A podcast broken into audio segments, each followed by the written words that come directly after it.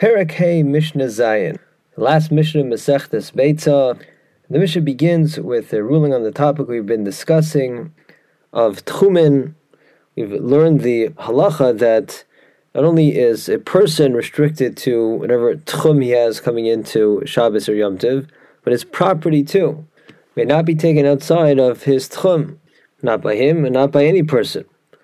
Thus, the Mishnah teaches Misha Zimin Somebody invited guests came from outside of the host's tchum. They came on Yom Tov, joined them for the Yom Tov meal. And obviously, the host's home was within these guests' tchum.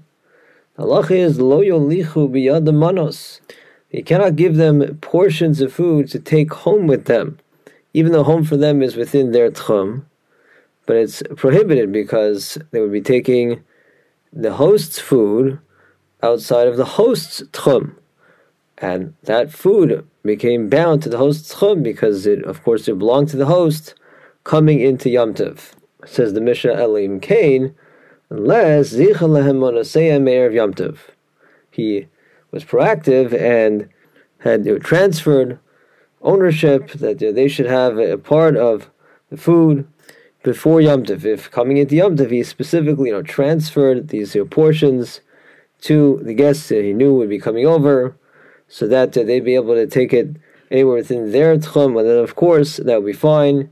He doesn't even need to ask them permission to transfer the food to them, based on the principle of a zachin la'adam shalom which says that in a situation where we can assume that the beneficiary would have no objection to the item that we're transferring to him, we may unilaterally, without his knowledge or consent, transfer that item to him. So that is an option for the host here to prevent any issue. He could transfer ownership through zechia of the uh, manos he wants to give them before Yom Tov.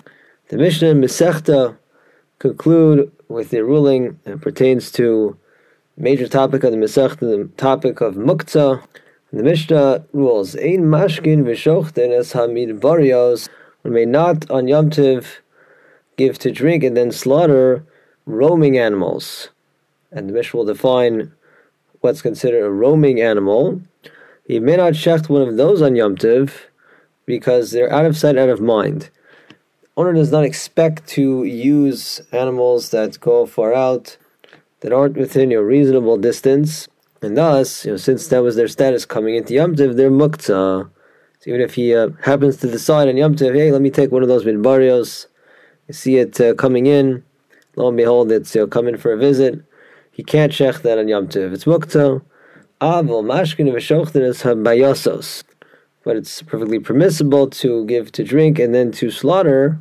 The Mishnah incidentally dispenses some advice. It's advisable to first give the animal to drink before slaughtering it because that makes the skinning process easier.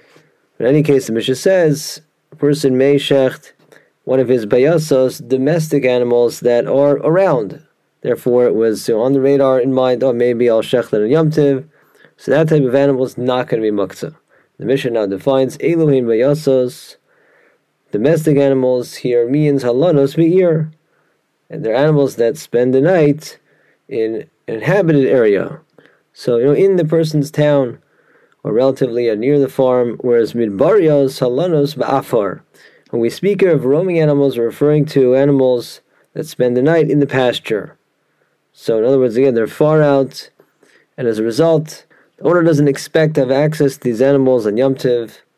Therefore, they are muktzah. He can't shecht one of them on Yom Tiv. This concludes Masechtas Beitzah, Mazel Tov, and the completion of the Masechta.